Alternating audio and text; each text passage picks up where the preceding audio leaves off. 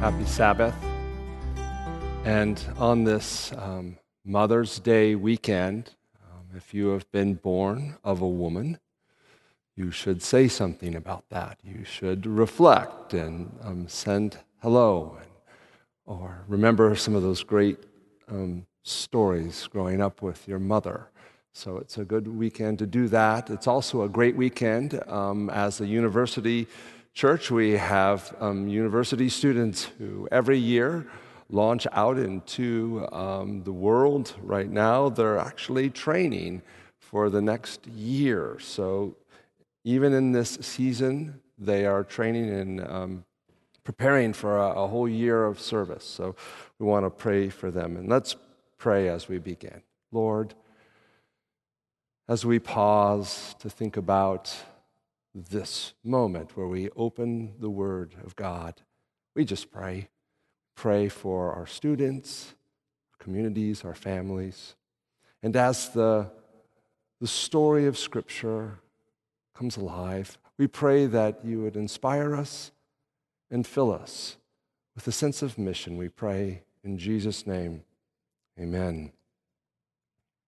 We're looking together as a church of the waymaker stories in the Bible, and where situations where life becomes so difficult or almost impossible for people, then God opens a way for us to go through.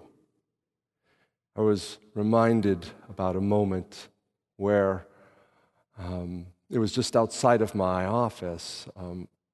I came to the church because I was picking up things on a Sunday, and there was a group of Christians who were actually renting our facility on Sunday. It was the Russian community, and they were there, and they were finishing, and there were young people outside, and I was by my office, and then I heard a scream.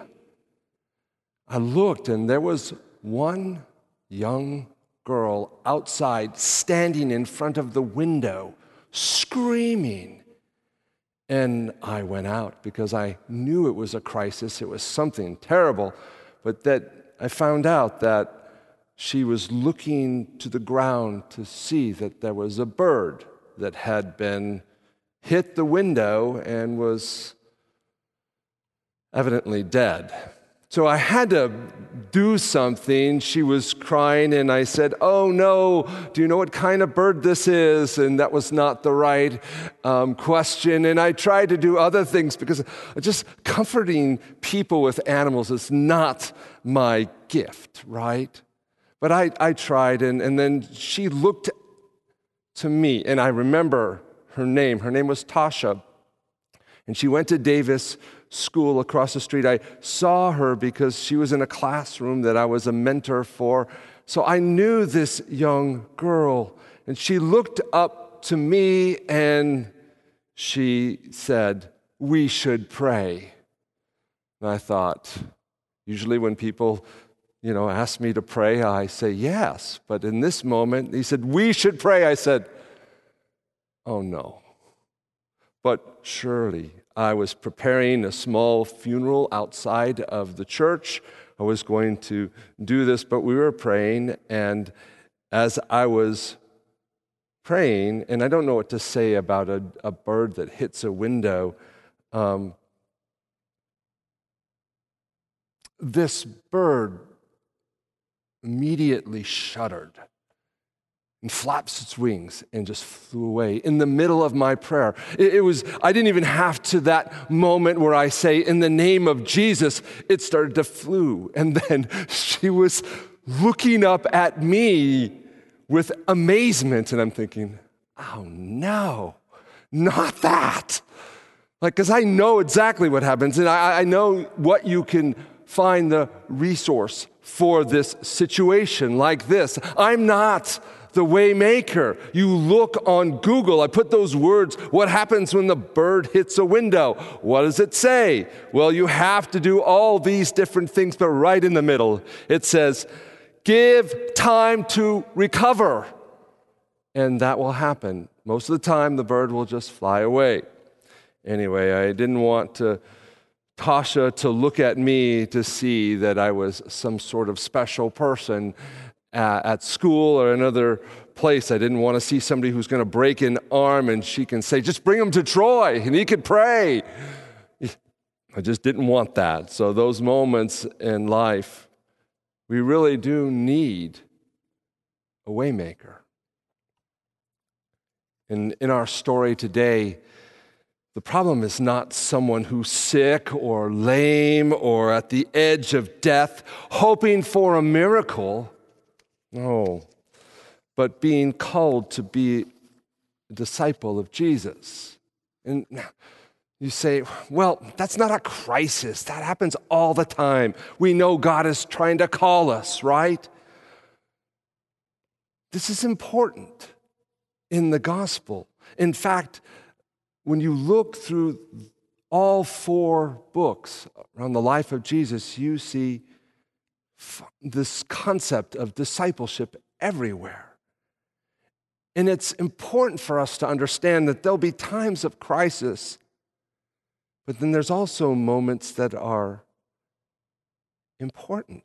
And sometimes the urgent things in life and the important things have to have a priority. And so in all of that, I think it's in the book of Stephen Covey, who said, real effective people who are helpful in our society are the people who can actually distinguish between those who are urgent and those things that are important. And you look at the life of Christ, you see Jesus responding to crisis all the time. Compassion comes out of his nature in those moments. But then there are moments where Jesus slows down, stops, and he focuses on things that are more important than the crisis. On one of the top of the list, when I was looking at the four Gospels, and I was trying to categorize a few themes on discipleship, I found about 70 passages that talk about discipleship, and I put them in like a type of like an outline or at least themes. And I'm looking at some of these great themes of discipleship with Jesus, shifting your values to eternal things over the temporary things, or faith and dependence on God. Right now, the student missionaries that are doing their training, one of the things that they say when they come back for their year of service is they talk about, we had to learn to depend upon God for everything. And so you see that, and intentionally spread the gospel, the good news. Is that something that a disciple should do intentionally? Of course. Humility and consideration of others. You see that throughout the Gospels. Discernment, making good decisions, prayer, watchfulness. You see all of those attributes, these elements you can see in this one story.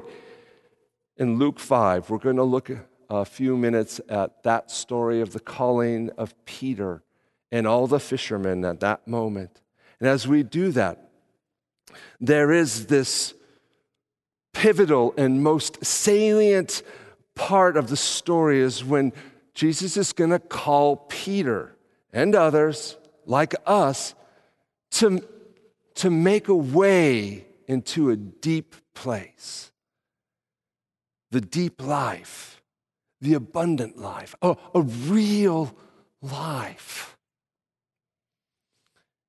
It doesn't take a lot of time on this earth to just find out, to discover that financial success, it's not the deep life.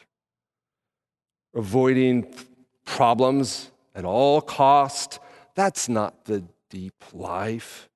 When people actually like you, respect you, appreciate your abilities and your skills, is that the deep life? No. At the end of the book of John, the last gospel, You'll see John saying this. In all of the things that I have written, he says, Jesus performed many other signs in the presence of his disciples, which are not recorded in this book. But these are written that you may believe that Jesus is the Messiah, the Son of God, and by believing you may have life in his name. All these stories for that's there for that one purpose, to move you to a place where deep love and commitment to God. So, as we do that today, let's pick up this story, Luke 5, verses 1 to 11. And if you like an outline, I'll give you three things that I want to focus on or section this section together. The first part of the Waymaker story is about a setup. You'll always see a setup in all of the stories in the Bible when we're going to find God breaking in and doing something for us. We'll also see, secondly, a response. In other words, after Jesus sets this thing up, you have to make a choice, a response. And then there's a confirmation of what's just happened, that this has been an unmistakable moment where God has done something for us. And so as we look at that in the deep life of the calling of the disciples, let's start up with this setup. Okay, the verses 1 to 4. On one occasion, it says, while the crowd was pressing in and him was to hear the word of God, he was standing by the lake of Gennesaret, and he saw two boats by the lake.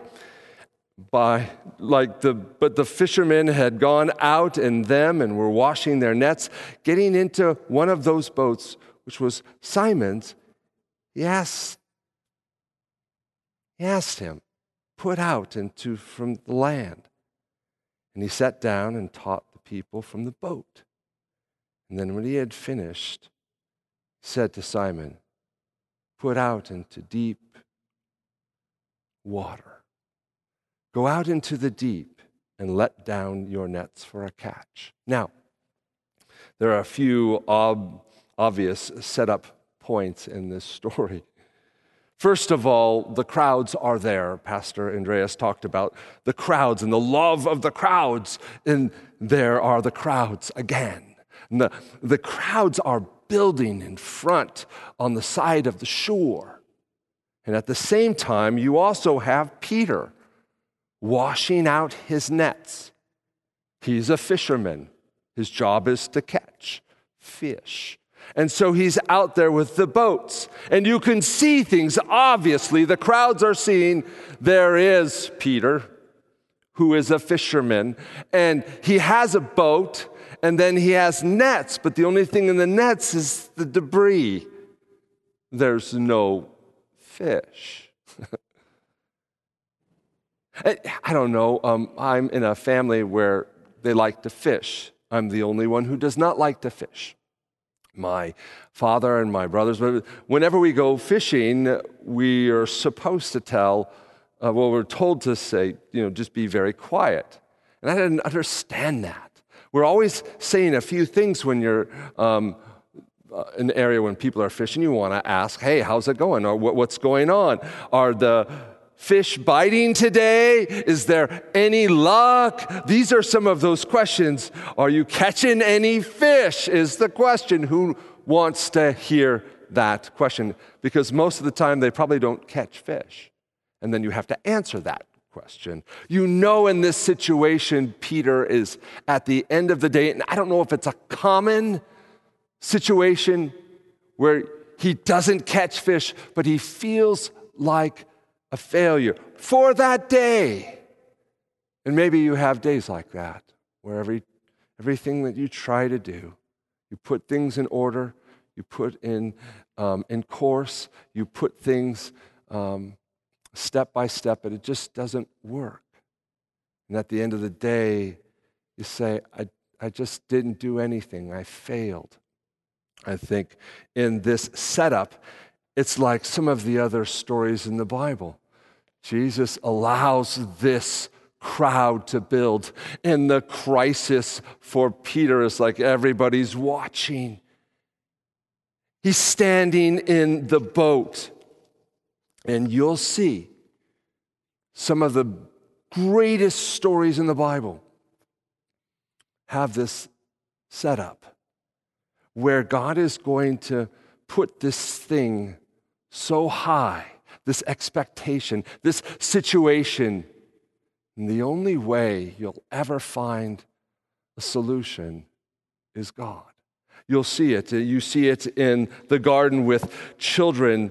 The children of Eden were introduced to sure death because of the fall. And there is a way out there in that moment. But it's in that moment that was they're desperate to find a solution. Noah, at the time of the flood, the destruction was going to be unbearable, but this whole thing took 120 years to build, and at that moment, there is a way out. After 400 years of slavery, finally, there is a way out of Egypt. Oh, on Mount Carmel. That might be the most important one for me in my head. On the Mount Carmel, Elijah brings up, and there's this setup for people. There's this choice between God and Baal. In order to determine this, it's going to be fire. And in all of that, there's this, I used to say that it's not drama, but this is drama. Like, we're setting this thing up. And Elijah puts water on to the altar, saturates it. Why? Because at the end of this day, the only solution should be the solution that God is going to bring into your life. Because all of your solutions have failed. Or sometimes you're just at the end and you have no more. Oh, yes. And then finally, I think it was at the right time, the book of Galatians says Jesus was born at the right time. It was almost like it was teed up at the perfect time. And that's the moment where he comes in with flesh to be with us.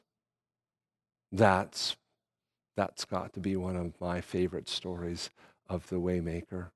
But in this story, we see all of this. You always see the examples in Scripture of this setup. And then after the setup, there's the second part. Pivotal part, I think, it's the response. In the story, there is a choice that has to be made. Returning back to the story, Luke 5, Peter is faced with a problem. It says, what am I going to say? Before he sees all of his work that's come to nothing, his fishing has not produced a profit. He has failed today. He has no good answers. And still Peter declares the best answer you can give. Read it. He says, and Simon, after hearing this, he answered, he says, Master, we toiled all night and took nothing. But at your word, I will let down the nets. Now, when I see that, some people are intrigued by big words, complicated concepts, things that are nuanced, but the little words in life have real power. I look at some of the little words like ands and ifs and buts, and you see life changing around those words, those little ones. The word but in this story is so pivotal. I have done nothing. I cannot do anything, but at your word, I will let down your nets. It's like this one little word will move you, describes this reality that you want on one side that can actually be a possibility on the other side. Peter's words, almost perfect. He admits, I can't do it. I need a waymaker. What about you today? Do you need someone who can step in? But to say to go about against your better judgment, sometimes your sensibilities will tell you no, but maybe it's your experience or your history or the facts or science or whatever it is. Sometimes what calls us to go places that seem to be irrational, to go into deep water, the deep waters. What does that really mean, to go into the deep waters? The unknown awaits you. New resources are there. Something that you didn't understand today is there in the deep water. You can find that. One question, too.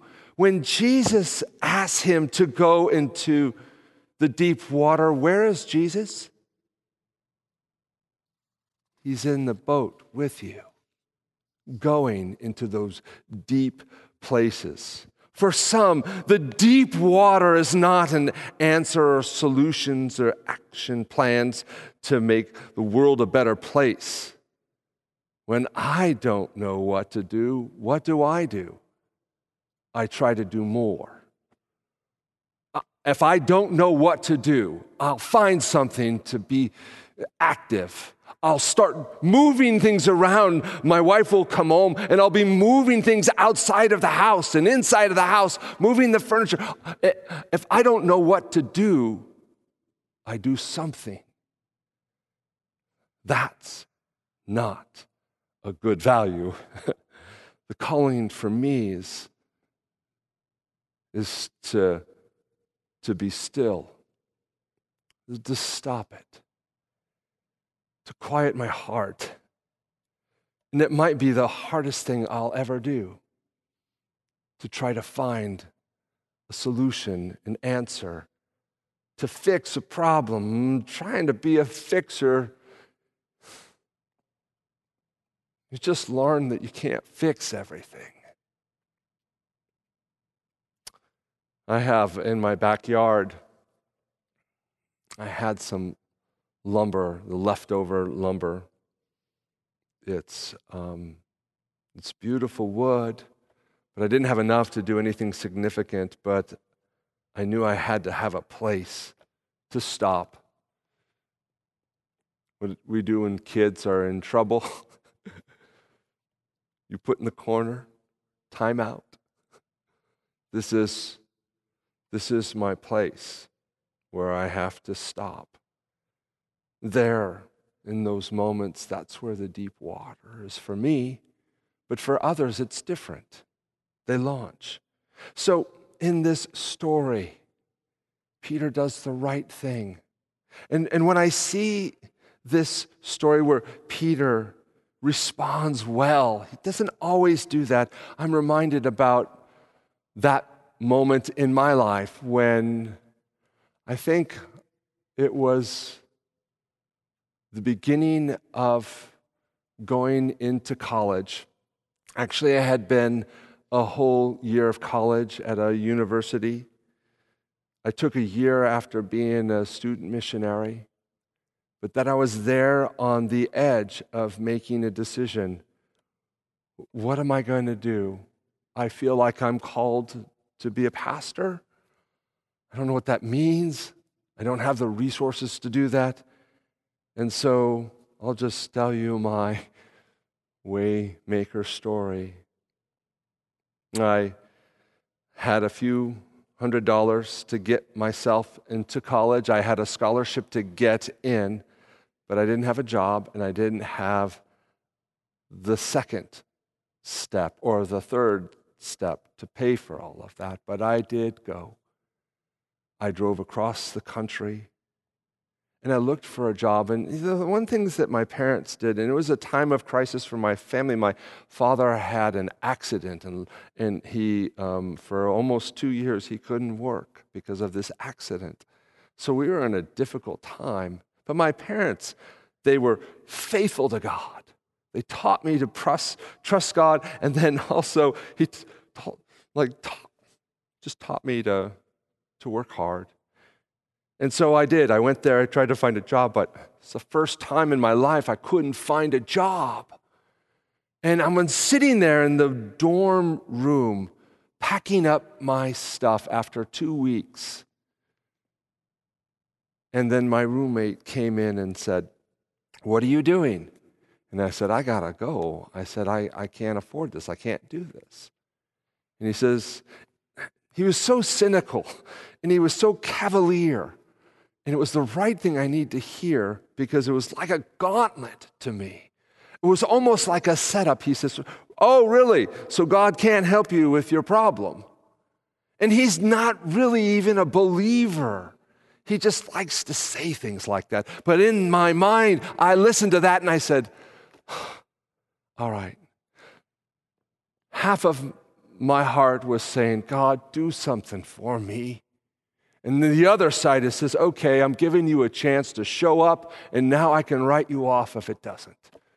At least you had a chance." There was a cynical side to me in that moment, but I did it. I went, I opened up the paper. This is this thing. You get a piece of paper now. You open it up, and you can look for jobs. We do it other ways now, but I opened up, and it was right there. In the center of the this page, it says, looking for somebody who can take care of horses. So I did. I went. I got an interview because I worked at a summer camp, so I know how to take care of horses. So I was doing that. I went there. I was driving up to this place, and there at the top of this hill was a mansion. I felt like that moment of faith put me to a place where I said, "God, you are good." I got to the top of this road, and then I didn't have a place to park, except there was a red Porsche and a green Mercedes, and I put it right in the middle of those two cars in such a way that they wouldn't scratch my 1980 Toyota pickup. I went in for the interview and I'm thinking, wow, God, you are so good. And then the owner of the house came into the room and said, "Your name is Troy." I said, "Yeah, that's me. I'm excited. I want to interview for a job." And he says, "Well, I'm so sorry, but I just hired a young man named Alan, and he's going to work. He's got all the skills that I need. I'm so sorry." I thought, this is cruel. Like, this is wrong. You don't do this.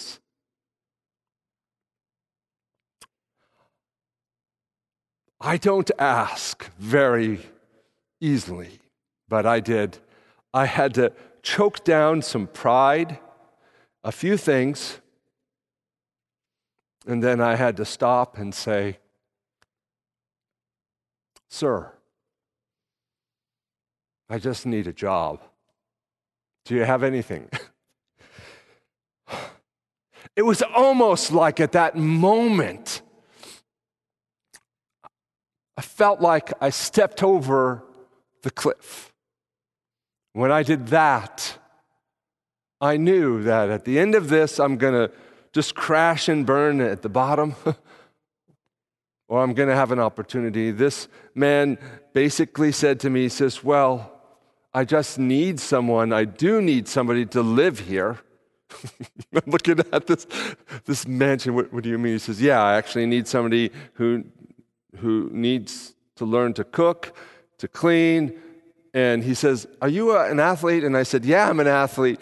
And he says, "Well, I need somebody who's going to train me because I need to lose weight and I need somebody who can run with me and train. Can you do all of those things?" I said, yeah, I think I can do that.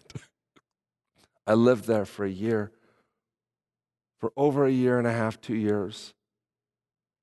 And all my needs were met. I will never forget moments like that, those waymaker moments. You can see it in Scripture. You can just listen to the stories of other people. We'll hear them and they testify. It's there. There's always a setup. There's always a choice that you have to step over and respond. And then you will find confirmation. In this story, there's a short confirmation. When they had done this in verse 6, they caught so much fish that their nets began to break. It's not just fish. It's like overwhelming. I don't want to have any question where the solution came from. So they signaled their partners to the other boat to help. They filled up the boats. They started to sink. And when Simon Peter saw this, he fell down on his knees. And this is some of those moments of discipleship. He says, no, I'm not here. I'm not ready for this. I'm not the right person. Look at me. And he says to all of his companions, and he was astonished at the catch of the fish that had taken. And so there were James and John, sons of Zebedee. And Jesus said to Simon, he says, don't be afraid. From now on, you will fish for people. And they will pull their boats up. And then here it is. Left everything and followed him. You can see Peter finding this confirmation to his call. In the deep waters, Peter finds more than fish. He finds a purpose, meaning, and he finds a teacher who calls him by name, who's going to call him. Oh, what do you think if you were to start the day with a setup? Look at all the things that you can't do. And just look at it honestly. And then what would happen if you were to just respond to Jesus on an everyday, like a Monday, and say, I will go. I will follow. I'm going to go into a place where there's deep water.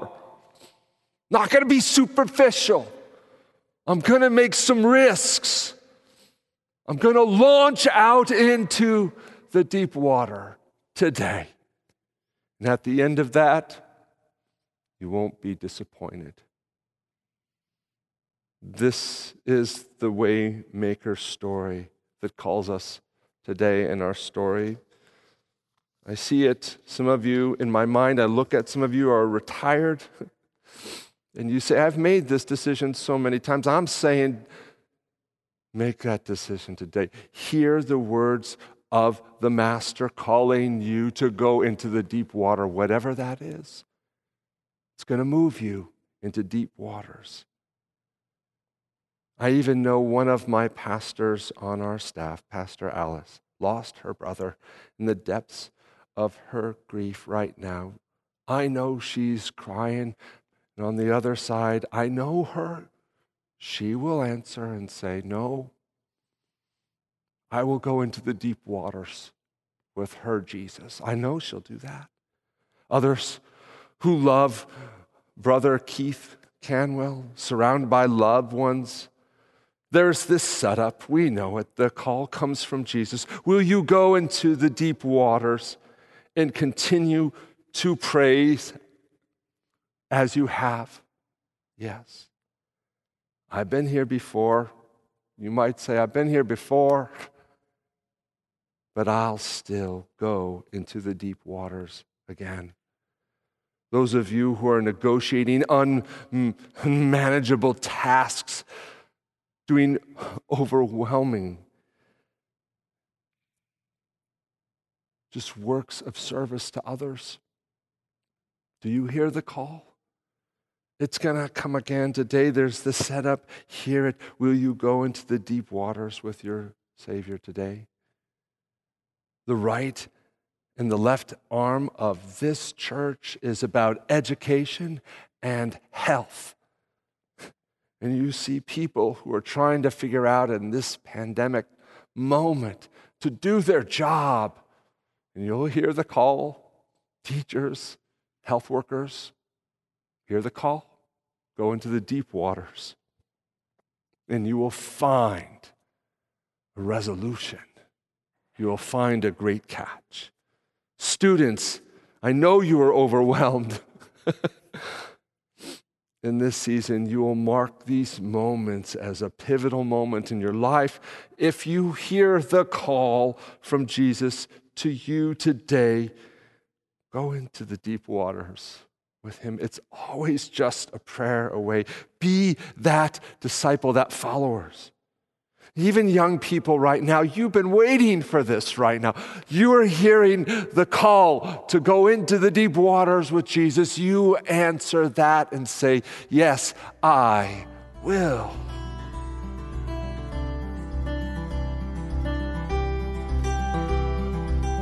Again, thank you for joining us this week. We hope that the service was a blessing to you, and we're so glad you worshiped with us this Sabbath. Please let us know where you're joining us from. You can send us a message on our social media, on Facebook, on Instagram, on our church website. And we pray that you have a wonderful week and God's richest blessings go with you.